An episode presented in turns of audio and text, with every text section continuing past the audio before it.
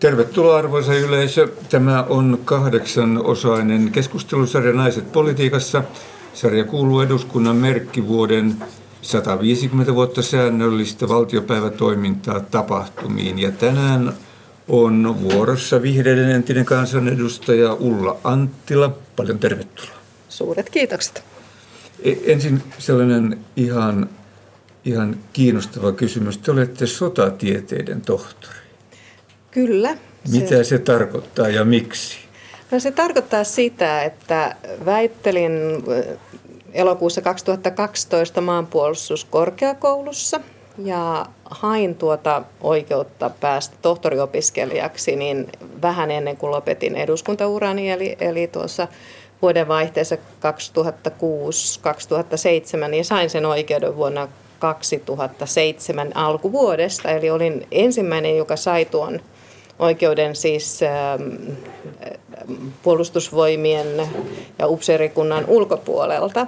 Ja taisin olla sitten toinen siviili, joka väitteli. Ja ensimmäinen nainen, joka maanpuolustuskorkeakoulusta väitteli. Ja kaiken kaikkiaan sotilasakatemioissa läheskään kaikissa ei ole tätä mahdollisuutta tehdä akateemista väitöskirjaa, että tämä on sanoisiko ominaispiirre suomalaiselle systeemille ja aika uusi, koska ensimmäinen väitöskirja tehtiin, tai siis sitä puolustettiin ja se hyväksyttiin maanpuolustuskorkeakoulussa vuonna 2003. Hyvä, palataan tähän naiset sotatieteellisessä opiskelussa teemaan vähän myöhemmin. Puhutaan nyt naiset politiikassa. Te olette syntynyt Helsingissä 13.12.1963 ja koulut on käyty myöskin Helsingissä. Mutta tai ei... Vantaalla, jos tarkkoja Aha, ollaan. Jaha. Hyvä, hyvä. Että ei, ei mikään paljasjalkainen stadilainen sitten ole. No, se kai tarkoittaa, että on syntynyt Helsingissä, että, että tota, olen, olen ehkä paljasjalkainen stadilainen, mutta en enää stadilainen, jos näin voi sanoa. Miksi Vantaalla? No perheeni, siis veljeni, vanhempani ja minä muutimme Helsingin maalaiskuntaan silloin, kun olin aika pieni. Ja itse asiassa vähän niin kuin sinne tielle sitten jäin. Ja, ja tällä hetkellä edelleen asun, asun perheeni kanssa Vantaalla. No kuitenkin opiskelitte täällä Helsingin yliopistossa ja valmistuitte valtiotieteiden maisteriksi. Kyllä, juu. Aloin siis opiskella sosiaalipsykologiaa ja se oli pääaineeni ja valmistuin Valtsikasta. Miksi sosiaalipsykologia? No, siis nuorempana siinä, kun menin lukioon, niin olin aika varma, että haluaisin lukea biologiaa, mutta se muuttui lukioaikana. Silloin varmaan mietin myös jotakin taideaineita,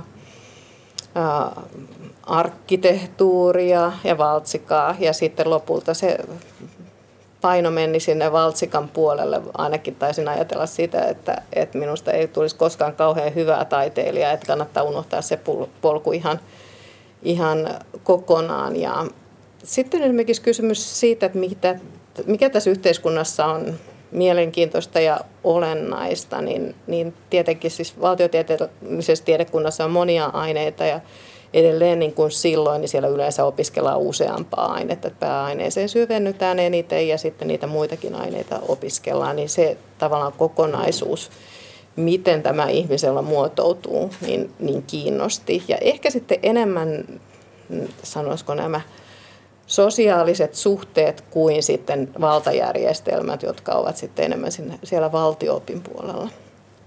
Oikein, olitte sitten pari vuotta kolme vuotta yliopistossa tutkija, tutkijana ja tutkijan apulaisena.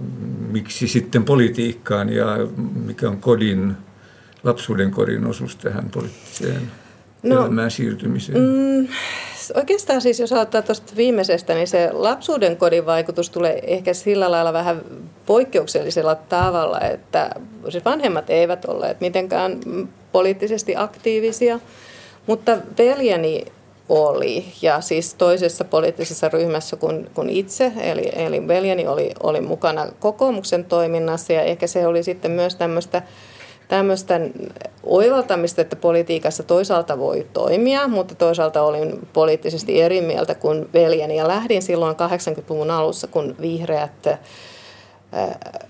alkoivat toimia poliittisesti muotoutua pikkuhiljaa ensin siis liikkeeksi ja sitten, sitten puolueeksi, niin minua kiinnosti toisaalta sitten kysymykset näistä ympäristöasioista jotka minusta olivat jo silloin jollain lailla esillä. Puhuttiin ehkä enemmän ilmansaasteista, ei 80-luvun alussa niinkään ilmastonmuutoksesta. Siitäkin aiheesta ruvettiin kyllä jo 80-luvulla puhumaan ja jotkut tutkijat puhuivat jo, jo aikaisemmin. Ja toisaalta sitten semmoinen kysymys, mitä aika paljon mietin, oli, oli erityyppinen maailmaan vaikuttaminen, ei, ei pelkästään ympäristöasioissa, vaan laajemmin. Ja tavallaan kysymys vaikuttamisesta, se nyt on tietenkin politiikassa se keskiössä oleva asia, mutta itse näen, että politiikka on vain yksi tapa vaikuttaa ja on muitakin tapoja vaikuttaa. Ja vihreät tuolloin 80-luvulla myös kyseenalaistivat näitä valtarakenteita ja tapoja tehdä politiikkaa, mutta minun se vaikutti ainakin kyllä sillä tavalla, että en ehkä ajatellut niin, että sitten jos, jos päästään eduskuntaan, niin siellähän ollaan sitten ja ihmetellään niitä pylväitä vuosikymmenestä toiseen. Viihdytte kuitenkin eduskunnassa 16 vuotta. No se on pitkä, pitkä aika ja se on ehkä vähän sellainen mutkikkaampi juttu, jos nyt ajattelee, että olen loppuvuodesta täyttänyt 50 vuotta, niin aikuisiästä olen vielä ollut pikkasen vaille puolet niin kansanedustajan. Että onhan se siis pit, huikean pitkä aika ihmiselämästä. Eli nyt sitten, sitten keski-ikäiseksi tai pitempään niin, niin 16 vuotta. Ja Mulla on sellainen mielikuva, että silloin kun aloitin vuonna 1991, ajattelin, että no 12 vuotta voisi olla sellainen, että sen jälkeen ehtisi tehdä yhtä sun toista, koska silloin 27-vuotiaan mielestä tietysti, jos ajattelee 12 vuotta eteenpäin, niin 39-vuotiashan on jo aika vanha, mutta että silloin vielä jotain pystyy tekemään. Ja no sitten siinä tuli vielä yksi, yksi kausi lisää ja sitten kyllä tein tietoisesti sen valinnan, että, että nyt aion tehdä jotakin muuta. No mennään vielä kuitenkin tähän politiikkapuoleen. Teillä oli, oli sitten puolisokin jo valmiina Joo. katsottuna. Joo, joo. Se, siis sanotaan nyt näin, että silloin kun pääsin eduskuntaan, jos se on niin kuin tavallaan se yksi erittäin suuri merkkipaalu, niin, niin kyllä silloin silloin asuin yhdessä puolisoni kanssa. Meidät vihittiin kylläkin silloin vuonna 1991 vasta niiden eduskuntavaalien jälkeen, jos tarkkoja ollaan. Miksi? Oliko se nyt tällainen? Ei se ollut mikään syy-seuraussuhde. Että ihan, ihan niin, niin formaalisti en ajatellut, että jos pääsee eduskuntaan, niin pitää mennä virallisesti vihille. Siinä oli varmaan jotain muitakin ajatuksia taustalla. No hyvä. Tämän sarjan teema on naiset politiikassa ilmeisesti vihreä liike on, oli jo alusta lähtien aika helppo, siis sukupuolien, eri molemmissa sukupuolien helppo liike. Oliko sitä?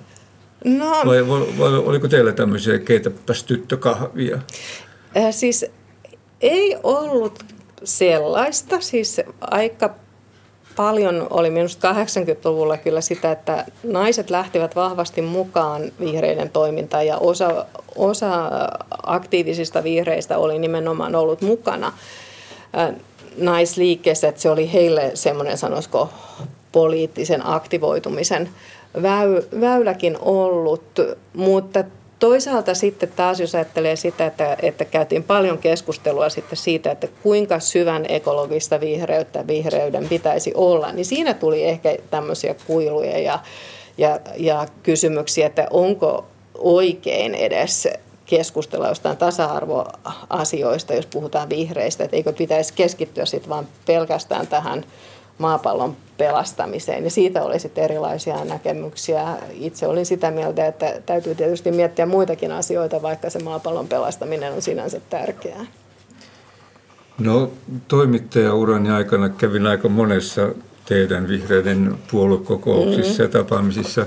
Siellä oli leimallisesti yhteen aikaan, että naiset kutoivat sukkia ja mitä puseroita tekivätkään. Mm. Tämä oli, oli sellainen semmoinen niin kuin tunnusomainen piirre. Televisiokuvistakin niitä Mä, Tunnustan, Kuule, tunnustan niin. syyllistyneeni jo neuleiden tekemiseen erilaisissa kokouksissa ja itse kyllä ajattelisin, että se on ehkä, ehkä niin, että, että se on ollut myös yksi tapa keskittyä vähän paremmin, mutta ehkä siinä on tämmöinen erottava tekijä, että vielä ainakin pitkään, nyt, nyt on varmaan sekä tekstiilitöitä että teknisiä töitä sekä tytöillä että pojilla, mutta että se on ollut ehkä miehille vähän outo juttu, jos joku tuo kuti, kutimen sinne, sinne kokoukseen. Ja ehkä siksi herättänyt huomiota, että ehkä suhteessa enemmän kuin vihreiden kokouksissa on, on kudottu mitään nuttuja tai sukkia tai muuta, niin ne on saanut mediahuomiota, että, että varmasti siis nykyäänkin, niin jos haluaisi asettua ehdolle, niin kannattaisi aina ottaa se kudin mukaan, niin, niin ainakin joku kamera kävisi. Että tämä nyt sitten vinkkinä mahdollisille tuleville ehdokkaille, että, että hyvä, hyvä tapa saada huomiota. Onko teillä vielä sukkapuikot tallella tai No tallella? siis viime aikoina en ole, en ole harrastanut, mutta ei se tästä johdu, että, että, että, että tota, tämä olisi ollut joku sellainen ajatus, että nyt sillä hankitaan julkisuutta, vaan ehkä, ehkä enemmän, että jossain aikaisemmassa se elämänvaiheessa se putominen on ollut myös rentouttavaa ja nyt jotenkin ei tunnu siltä. No vielä tähän, oliko tai onko vihreä liike, oliko vihreä liike tällainen tasa-arvo liike myöskin sukupuolten välillä? Naisen oli helppo toimia siellä vai vaikea? Kumpi? No kyllä uskoisin, että sekä aiemmin että, että nykyisin niin, niin ää, naisten on keskimääräistä helpompi toimia vihreissä kuin muissa puolueissa. Tos, tosin tietysti sitä sisäpuolelta tulevaa näkökulmaa minulla ei ole muihin, muihin puolueisiin. M- mutta tota, eh- ehkä, eh- ehkä siinä on sitten ollut se, että jos sitä ajattelee yleisen julkisuuden kannalta, niin se, että että vihreissä on ollut paljon mukana naisia, niin se on ollut myös sitten se ehkä, joka on ollut vihreistä eniten enemmän esillä kuin, kuin toisinpäin, että jos jossain puolueessa, no joo, anteeksi nyt ehkä ajattelen, jos ajattelen sitä, mitä keskustellaan perustu, perussuomalaisista, niin heillä, heillä nyt on sitten toisinpäin, että, että tämä leima on ehkä niin päin, että siellä on enemmän niitä miehiä, että, että se sukupuoli jaottelu myös jäsentää sitä, miten ajatellaan siitä puolueesta. Tämä on ollut ehkä vihreillä semmoinen oma jännä lisäkysymyksensä ja, ja sitten perussuomalaisilla vähän toisinpäin, että jos näin le, leimataan tai yksinkertaistetaan, niin vihreät on ehkä vähän enemmän naisten puolue ja perussuomalaiset sitten miesten puolue. Tulitte eduskunnassa tällaisissa kovissa, sitä tässä kovissa valiokunnissa, valtiovarainvaliokunta, ulkoasianvaliokunta, talousvaliokunta, perustuslakivaliokunta, tosi myöskin sosiaali- ja terveysvaliokunnassa. Miksi, miksi tällaiset kovat valiokunnat? No, luulen, että oikeastaan silloin ekalla kaudella niin sinne, sinne sosiaali- ja terveysvaliokuntaan vähän ikään kuin jouduin, koska sinne ei ollut hirveästi pyrkijöitä. Siis voisi todeta näin anekdoottina, että sit, silloin kun olin vuonna 1994 äitiyslomalla, niin, niin kukaan ei mennyt minun tilalleni sinne sosiaali- ja terveysvaliokuntaan, kun ei ollut riittävästi kiinnostuneita eikä keväällä ollut kauhean paljon esityksiä. Mutta sitten taas valtiovarainvaliokunta oli minulla ensimmäiset 12 vuotta, olin siinä ensimmäisellä kaudella just varajäsenenä, sitten taisi olla varsinaisena ja, ja vielä yhden kauden varajäsenenä. Ja sitten toisaalta siis kysymykset siitä, että miten, miten budjettia tehdään, ähm, verotukseen liittyvät asiat, niin minusta ne olivat ihan luontevia omaksua ja sitten valtiovarainvaliokunta oli aika laaja-alainen. Ja koska vuonna 1991 me, meillähän eduskuntaryhmä voi sanoa, että hyvin perusteellisesti uusiutui, eli Eli kasvu oli suuri. Edellisellä kaudella oli ollut neljä kansanedustajaa ja tuolla kaudella oli kymmenen. Niin silloin täytyi vain valloittaa ne uudet valiokunnat, jolloin oli ikään kuin helpompi päästä, päästä sisään vähän ehkä semmoiseen sanoisiko kilpailumpaan val- valiokuntaan. Ja sitten taas vihreillä oli semmoinen oma erilainen kulttuurinsa, että kaikki olisivat halunneet suurin piirtein ympäristövaliokuntaa, mutta sinnehän tietysti oli var, yksi paikka kymmenen hengen ryhmällä. Ulkoasiainvaliokunta oli myöskin suosittu ja sinne olin kiinnostunut jo aiemmassa vaiheessa pääsemään, mutta vuonna 1999 niiden vaalien jälkeen sitten pääsin ulkoasiainvaliokuntaan ja sitä ulkoasiainvaliokuntaan rinnastettavaa työtä tein myös sitten eduskunnan ihmisoikeusryhmässä. No sitten te kuulutte niihin naiskansanedustajia, jotka, jotka toteutitte tätä biologista puolta eduskuntaa mm. aikana, eli saitte molemmat lapset kansanedustaja-aikana. Miten, miten tämä perheen kasvattaminen ja, ja lasten hoitaminen ja, ja lasten saaminen sopii tähän työhön? No tietysti se on haasteellista, koska eduskuntatyö on usein hyvin kokonaisvaltaista, eli imaisee mukaansa pitäisi tehdä sitä, tätä ja, ja tuota. Ja myös näillä äitiyslomilla niin, niin, niin tein yhtä sun toista pientä ja suurta asiaa ja kävin välillä lastenvaunujen kanssa eduskunnassakin.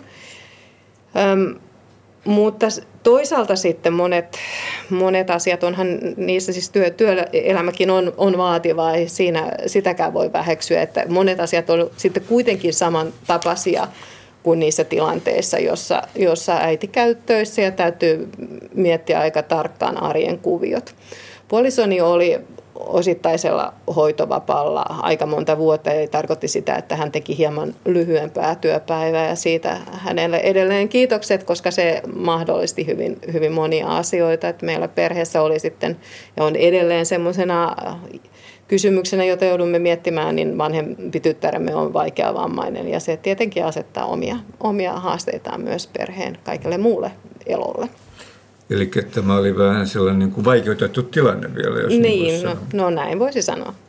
Mutta kuitenkin kaikki asiat hoitui ja Joo, ei pahempia siis, vammoja sieluun tullut. No ei, siis e, ehkä sillä lailla mä muistan, oli, oli yksi episodi 99 ministerivalinnat, jolloin olin itse ehdolla ja siis päivää ennen kuin ministerivalinnat tehtiin, niin mä ajattelin, no joo, nyt pyydettiin, että lähdetkö sen nyt sitten sosiaali- ja terveysministeriksi, mikä se oli se peruspalveluministerin pätkäsalkku, niin siitä kisaamaan. No lähdin siihen mukaan mm, täysin tietoisena sitten siitä, että eipä siihen tehtävään voi tulla valituksi. Että oikeasti, jos siinä nyt olisi ollut mahdollisuuksia, niin en, en tiedä, en tiedä kyllä olisinko lähtenyt. Eli, eli kyllä esimerkiksi tämä asia oli sellainen, että siinä tilanteessa, kun on pienet lapset, joista toinen on vaikeavammainen, niin ministerin tehtävä olisi ollut kyllä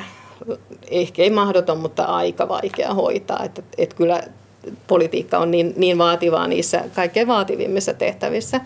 Mutta olin kyllä kaksi vuotta esimerkiksi eduskuntaryhmän puheenjohtaja ja siinä, siinä kyllä oli, oli välillä sellainen rytmi, että alkuillasta huomasin, että en ole ehtinyt tänään käydä täälläkään vessassa, mutta, mutta jotenkin siitäkin selvittiin. Tottuu ilmeisesti. Tottu, keho, keho tottuu keho yhteensä tottuu, toiseen joo, asiaan. No palataan tähän ministeri, ministerikilpailuun vielä. Miten siinä, miten siinä kävi ja mikä siinä ratkaisi sitten? No, jos oikein muistan 99 äh, kevään, kevään tilannetta, niin meillä oli, oli silloin äh, äh, joillakin nimenomaan eduskuntaryhmän puolelta toive, että asettuisin äh, ehdolle ministeriksi. Ja Osmo Soininvaarahan tuli hyvin suurella oletusarvolla hän e-, e-, ehdokkaaksi ryhtyi ja varmaan monet olettavat, ettei tule vasta ehdokasta ollenkaan. Ja sitten kuitenkin oli, oli hallitusneuvottelujen jälkeen pientä kuplintaa ryhmässä, jos näin nyt voisi sanoa, niin siinä prosessissa sitten suostuin ehdolle ja käytiin sitten tämä asetelma läpi. Ja täytyy sanoa, että kuitenkin se, että on tuommoisessa stressaavassa tilanteessa, niin, niin kyllä se oli emotionaalisesti aika, aika haasteellinen putkeen sinne hallitusneuvottelut ja sitten tällaiset keskustelut, niin niin eräs toimittaja leimallisesti vuosi, vuoden jälkeen muistaa sen, että sen prosessin jälkeen minä itkin ja hän jotenkin tulkitsi sen, että se on ollut aivan hirveä pettymys. Mutta se oli sekä helpotus, ehkä vähän pettymyskin. Varmaan enemmän mä ajattelin sitä, että enpä mä saanut niin hirveän paljon ääniä muulta kuin niiltä eduskuntaryhmän ään, naisilta, jotka oli luonut mua äänestä. Että ei, ei, se, ei se nyt niin, niin kauhean paha, paha juttu ollut, mutta että monet tuommoiset asiat, jotka eduskunnassa etenevät aika nopeastikin, niin ne, ne näkyvät mediassa tämmöisenä henkilödraamoina, mutta että kyllä, kyllähän ne on semmoisia juttuja, joissa sitten jos on itse mukana siinä julkisessa pelissä ja, ja arvioinnissa ja muuta, niin kyllähän siinä itsensä pistää liikkoon. No vihreiden kohdalla puhutaan aika usein tästä sitä tässä pyhästä perheestä, joka on, on täältä Helsingistä. Siihen mm. muun muassa Soinivaara kuuluu, Heidi Hautala, Pekka Sauri ja niin poispäin. Olitteko te tässä sisäringissä mukana vai, vai vantaalaisina vähän ulkokehällä? Eiköhän vantaalaiset aina vähän ulkokehällä. Eli että tämä pyhä perhe hoiti niin kuin nämä ministeriasiat? No, no tota, sanotaan nyt näin, että ehkä tästä pyhästä perheestä on tullut äh, suurempi legenda kuin se on hyvä se nimi on. Se on, se on hyvä ja se on, se on vetävä ja kaikki, jotka seuraa politiikkaa, tietää, mitä, se, mitä sillä tarkoitetaan, mutta, mutta tota, sanotaan nyt näin, että jos ajattelee politiikan tekemistä, niin ei se nyt ihan, ihan näinkään ole, että jokin neljäpila määrittelisi puolueen sen kokonaiskuvan ja, ja kaikki tekemiset, että helposti tällaiset yksinkertaistukset johtaa sitten siihen, että ajatellaan asioita vähän, vähän liiankin yksinkertaisesti. No hypätään sitten median puolelle. Monet naispoliitikot kokevat median median vähän hankalaksi, koska kiinnitetään huomiota tällaisiin pukeutumiseen ja mm. laukkuvalintoihin ja niin poispäin. Minkälainen, minkälainen suhde teillä on mediaan tässä mielessä? No, mm, sanotaan nyt näin, että kun en ole, ole ehkä mihinkään suuntaan erityinen pukeutuja, en en sillä lailla, että, että olisin näissä koskaan ollut linnan juhlien kermaa tai, tai toisaalta sitten ehkä siellä toisessakaan suunnassa kiinnittänyt, että minun olisi kiinnitetty mitään erityistä huomiota, niin ehkä tältä kannalta se suhde mediaan oli, oli aika neutraali kaiken kaikkiaan. Mutta jos miettii sitä, että millä lailla eri tavoin nais- ja miespoliitikkoihin suhtaudutaan, niin, niin minusta se, sen asian eritteleminen ei ole ihan helppoa. Totta on, että näihin naisiin liittyviin ulkoisiin asioihin kiinnitetään enemmän huomiota ja se pukeutumiskulttuuri, että jos on harmaa tai tumma, tumma puku, niin sitten sen jälkeen ei, ei paljoakaan kiinnitetä huomiota tämän tyyppisiin seikkoihin, kun on kyseessä mies. Ja olisin kyllä vähän taipuvainen äh, ajattelemaan, että, että siis tiettyjä esimerkiksi persoonallisuuteen liittyviä seikkoja, niin arvioidaan eri tavalla, jos on kyse naisesta tai miehestä. Että jossain asiassa, jos, jos joku mies pitää tiukasti kiinni kannastaan, niin hän on ehkä periaatteellinen ja sitten nainen saattaa olla jääräpäinen tai tiukkapipo tai vastaavaa. Että, että jossain tilanteessa on sitä, että naiset saa ehkä kielteisemmän leiman tietystä ominaisuuksista, jotka sitten taas miesten kohdalla koetaan tai tuodaan ilmi semmoisena positiivisena ominaisuuksina. Ja näin ollen minusta edelleenkin miesten on usein helpompi saada poliittista uskottavuutta mediassa. Tosin sitten on myös tämä toinen puoli, eli sanoisiko tämä kevyt, kevyt julkisuus, ja siinä, siinä sitten taas on minusta vähän haasteellinen kysymys miettiä, että se ehkä on sellainen, joka tukee äh, naisten poliittista uraa vähän, vähän enemmän, ja onko se hyvä juttu vai huono juttu, niin sen jätän jokaisen itsensä mietittäväksi, eikä se ole välttämättä ihan yksilitteinen asia. Joo, ei varmaankaan. Mutta mennään, mennään eteenpäin. Mikä sitten kypsytti, kypsytti tämän lähdön politiikasta ja lähdön eduskunnasta? No todella niin minulla ei ollut sellaista ajatusta, että eduskunnassa pitää olla, olla siis semmoinen, sanoisiko, työuran pituinen ura. Harvoin ehkä nykyään kukaan on ihan, ihan se 3-40 vuotta samoissa tehtävissä, työelämä on muutenkin, muutenkin muuttunut. Mutta että kyllä minulla sitten siinä vaiheessa, kun olin ollut jo kolme kautta eduskunnassa, niin tuntui, että tietyt jutut alkoi olla jo vähän rutiininomaisia, että ei, ei tässä nyt niin hirveästi pääse oppimaan uusia asioita, että, että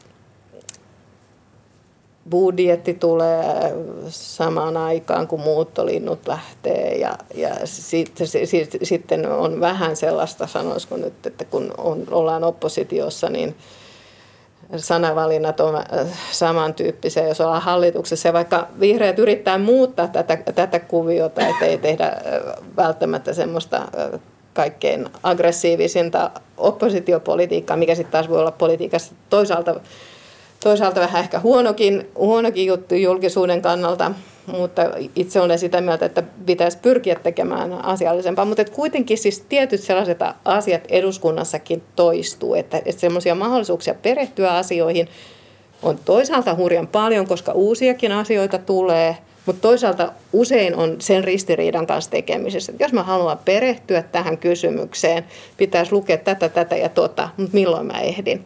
Tämä oli yksi syy sitten siihen, kun mietin, mitä lähden tekemään. Mietin, että, että opiskeleminen, tutkiminen olisi, olisi vaihtoehto.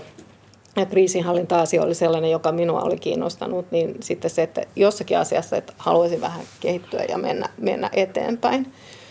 Ja tietysti sitten, jos ajattelee tällainen perinteisesti karrieristiseltä kannalta, niin ei se ehkä ollut siltä kannalta kovin järkevä valinta, mutta minusta on muitakin arvoja, että se itsensä kehittäminen on minulle aina ollut tärkeää ja, ja siihen olen pyrkinyt ja, ja sitä sitten lähdin tekemään ja olen nyt sitten taas toisissa tehtävissä tällä hetkellä. Ja kun lähditte politiikkaan mukaan, niin vihreä liike oli silloin aika tavalla uusi ja raikas. Mm, ja, mm. ja nyt vihreä liitto tai vihreät ovat valtakoneiston osa. Paljon mm. tämä kehitys vaikutti sitten siihen No siis ei se itse asiassa tähän kysymykseen jatkanko tai haluanko jatkaa eduskunnassa vai ei, niin ei se, ei se siihen vaikuttanut. Totta kai itse toivon, että, että vihreillä on, on ja olisi mahdollisimman paljon kykyä uudistua, mutta toisaalta sitten itse kyllä ajattelisin, että silloin jos lähdetään mukaan eduskuntaan, niin, niin silloin tietyllä lailla otetaan myös ne institutionaaliset ehdot mukaan, että, että tämä ei nyt ole vain kansalaisliike, joka tekee jotakin asiaa, joka on tärkeä ja ajaa sen, sen sitten, sitten loppuun asti, vaan, vaan sitten täytyy toimia myös niiden instituutioiden ehdolla, ja kun toimitaan kansanvaltaisessa järjestelmässä, niin silloin tehdään tietenkin myös kompromisseja. Että ei, ei se sinänsä ollut minulle se syy, että sen takia olisin sitten jäänyt pois, pois politiikasta. No, no sitten sellainen puoli asiasta, että, että miten, miten perusteellisesti 16 vuodessa laitostuu, laitostuu täällä eduskunnassa, tarkoitan siviilielämän, siviilielämään paluu, miten se sujui? No siis kuitenkin esimerkiksi itse käytin julkista liikennettä, kun sieltä Vantaalta lähdin, lähdin kohti eduskuntaa ja kun menin takaisin, niin jos ei nyt ollut jotain yöistuntoja tai jotain muuta erityistä syytä. Eli kuitenkin siinä, kun on itse lapsiperheen äiti, niin tietyt asiat on pakko hoitaa. Eli ei voi elää sellaista Taksin, taksin takapenkkielämää. Niin, niin, siis sen, sen, niin, sen tyyppistä elämää, vaan vain olisi eduskunnassa. Että sanoisiko, että minun tilanteessani se laitostumisriski ei ollut ihan niin, niin suuri, suuri kaiken, kaiken kaikkiaan. Että ehkä sitten jos ajattelee näitä omia sielunmaisemia ja, ja muuta, niin, niin itse tein sen valinnan, että jäin pois eduskunnasta – mutta että kuvittelisin, että se tilanne, jos se tulee hieman yllätyksenä, että on vielä ehdolla ja, ja sitten putoaa eduskunnasta, niin siinä, tilanteessa ehkä sitten on vielä, vielä suuremmat muutokset kaiken kaikkiaan, koska toki minäkin joudun tekemisiin sen kanssa, että jos haluan selvittää jonkun asian, niin se on hieman hankalampaa kansalainen Anttilalle kuin kansanedustaja Anttilalle, koska kansanedustaja Anttilalle täytyy tiettyjen viranomaisten antaa ne tiedot. Ja nyt jos kansalainen Anttila selvittää asiaa, niin sitten niitä asioita saa selville tai ei saa selville, mutta keinot on paljon rajatummat. Ja totta kai se ero kansalaisen, sanotaan tavallisen kansalaisen ja kansanedustajan statuksessa on, mutta ei se minulle ole ongelma, että itseluottamus ei ole ollut sitten siitä kansanedustajan asemasta kiinni. No, entä sitten ihan tällainen arkinen asia, kuten toimeen, tai toimeentulo, että mm. millä tavalla sitten kansanedustajathan saa 12 vuoden jälkeen tällaisen peruseläkkeen, silläkö elitte? No siis silloin, kun tein väitöskirjaa ja siinä vaiheessa, kun päädyin siihen ratkaisuun, että, että ryhdyin tekemään väitöskirjaa ja sain sen no, opiskeluoikeuden, niin ajattelin, että tässä ei ole kyllä hirveästi mahdollisuuksia selvitellä apuraha, apurahoja, jotka nekin on aina, aina pitkiä prosesseja. Ja näin ollen sen runsaat neljä vuotta, niin, niin tein väitöskirjaa kansanedustajien eläkkeelle vuodesta 2011 alkaen, niin sitten olen, olen työskennellyt kansalaisjärjestöjen ihmisoikeussäätiössä. Hyvä. Sotatieteiden tohtori haluaa parantaa maailmaa on yksi lehtiotsikko, kun, kun väittelitte, niin, niin tuota, tässä, tässä nyt kaksi tällaista niin kuin maailman parantaminen ja sitten sotatiede mm. siis, kun perinteisesti on, käsitetään niin kuin Karl von Clausewitzin tämä johtava ajatus siitä, että, että sota on politiikkaa toisin keinoin, joka on sitten se, se hurja puoli siinä, niin tässä teissä yhdistyy kaksi asiaa. Niin, no varmaan juuri se, että, että silloin 90-luvulla, kun minut valittiin eduskuntaan, niin myös sodat muuttuivat ja ei pelkästään, että ne muuttuivat, vaan niistä uutisoitiin aika lailla. Siis esimerkiksi Ruandan äh, kansanmurha ja, ja Balkanin äh, sota ja äh, siihen liittyneet, tai niihin molempiin liittyneet ihmisoikeusloukkaukset oli aika lailla voimakkaasti esillä. Se herätti minussa itsessä kiinnostuksen sitä kohtaa, että miten ää, tällaisia sotia voitaisiin estää. No tietenkin kysymys rauhanvälityksestä, konfliktin ehkäisystä ihan siellä yhteisöjen tasolla ruohonjuurityöstä. Ne on kaikki keskeisiä, mutta siinä tilanteessa, jos on olemassa riski, että tehdään kansanmurha tai jotenkin muuten, muuten niin siviilit voivat joutua sodan uhreiksi, niin silloin täytyy kyllä miettiä sitä, mikä on kansainvälisen yhteisön velvollisuus estää, estää tällainen joukkotuhotilanne ja silloin myös sitten kriisinhallinta ja, ja ne sotilaalliset keinot tietenkin YK-järjestelmään nojautuen niin ovat aika keskeisessä asemassa ja se oli syy siihen, miksi kiinnostuin myös tästä sotilaallisen kriisinhallinnan kehittämisestä.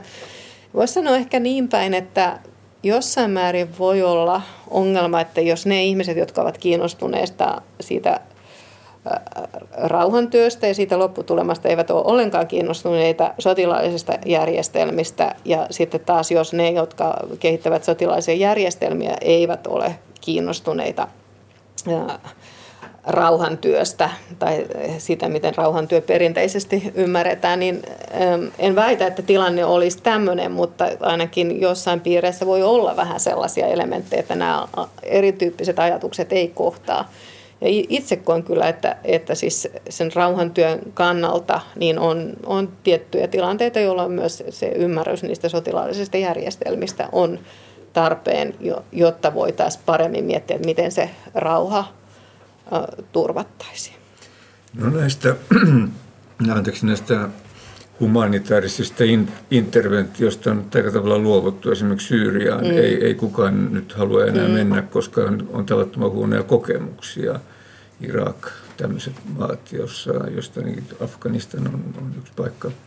Niin tuota, mikä teidän käsityksenne on, että, että miten jossain Syyriassa päästään eteenpäin? No siis tämä on ihan ihan totta, että, että viime aikoina keskustelu humanitaarisesta interventiosta on ollut aika, aika laimea ja syynä, syynä sitten siihen, että humanitaarista interventiota ei, ei mietitä, on tietenkin, siinä on aina, aina täytyy olla taustalla myös pohdinta siitä, että miten on syytä olettaa jonkin ö, intervention vaikuttavan siihen meneillään olevaan kriisiin. Että tietenkään suurempia riskejä ei saisi, saisi aiheuttaa, mutta että toinen kysymys, joka liittyy sitten ehkä laajemmin myös, myös tämmöisen perinteisempäänkin rauhanturvaamiseen, on, että millä lailla YK on jäsenvaltiot haluavat tukea sitä YK-järjestelmää ja näitä, näitä erilaisia mekanismeja. Esimerkiksi tällä hetkellä YK-rauhanturvaajista merkittävä osa on, on aasialaisista maista ja sitten esimerkiksi rikkaat valtiot Euroopasta niin tekevät aika, aika pieniä äh, sanoisiko joukkoluovutuksia näihin, näihin tarkoituksiin. Et, siis kyllä sanotaan nyt, että viimeisen kymmenen vuoden aikana myös se keskustelu, että millä eri keinoin voidaan saada saadaan aikaa se rauhantilanne on muuttunut aika paljon, että ei ehkä niin paljon edes spekuloida ja pelätään sitten kyllä myös sitä, että mitkä ne omat erityyppiset kustannukset siitä sotilaallisesta väliintulosta voisi, voisivat olla. Ja Positiivista on tietysti se, että jos asioita tehdään harkitusti, mutta negatiivista on tietysti se, jos ei oteta tätä suojeluvastuun periaatetta vakavasti. Ja se tilanne minusta on, on Syyriassa, että siviilien suojelu on kaikkien kriteerien mukaan kyllä, kyllä riittämätöntä, mutta että semmoista viisautta, että, että olisi joku rauhanratkaisu tai, tai millä lailla sit mikä, mikä koaliitio voisi jollain luotettavalla tavalla äh, mennä sinne rauhan turvaamaan, niin, niin kansainvälinen yhteisö on ollut aika voimaton ja se on sääli. Ja varmasti tämä tilanne jatkuu, jatkuu mm. vielä, vielä jonkun aikaa. No, meillä on ollut tapana tässä keskustelusarjassa myös käsitellä tätä kotimaan nykypolitiikkaa ja nyt saa sitten arvioida, esittää arvioita tästä – tästä meidän rakkaan isämaamme tilasta, nykytilasta. Ehkä yllättävää on tämä, että vasemmistoliitto päätti vetäytyä hallitusyhteistyöstä, koska jos nyt ajattelee sitä, että, että näitä säästökysymyksiä on jouduttu aikaisemminkin miettimään, niin, niin vähän hämmentävää on, miksi juuri, juuri tämän vaiheen vasemmistoliitto valitsi siihen pois vetäytymiselle. Sitten toisaalta nämä kysymykset siitä, että mistä sitten voidaan, voidaan säästää ja, ja saa, saa säästää, niin tuttujahan ne on itselleni 90-luvulta, jolloin tavallaan tällaisia priorisointeja joudutaan, jouduttiin miettimään ja nyt kun seuraan tätä kehitysyhteistyön kenttää, niin, niin tuntuu kyllä siltä, että, että tuo kehitysyhteistyön leikkaus, jos ajattelee näitä määrärahojen suuruuksia kaiken kaikkiaan, jotka ovat tulleet julkisuuteen, mitä leikataan, niin se on aika iso potti, jos katsoo sitä koko kehitysyhteistyön pottia. Ja tässä on tietysti se, se puoli, että, että, että koska kyse on sitten näistä määrärahoista, jotka eivät tunnu niin paljon täällä Suomen rajojen sisällä, niin se on ehkä sitten helpompi kohde leikata kuin jokin, sanoisiko, kotimaisempi kohde. E, no oliko tämä vasemmistoliiton e, hallituksesta lähtö, oliko se vihreille hankala asia? Siis sanotaan, että vähän sama äänestäjäkuntaa varsinkin nuoremmissa ikäluokissa olisi teillä vihreillä ja vasemmistoliitolla?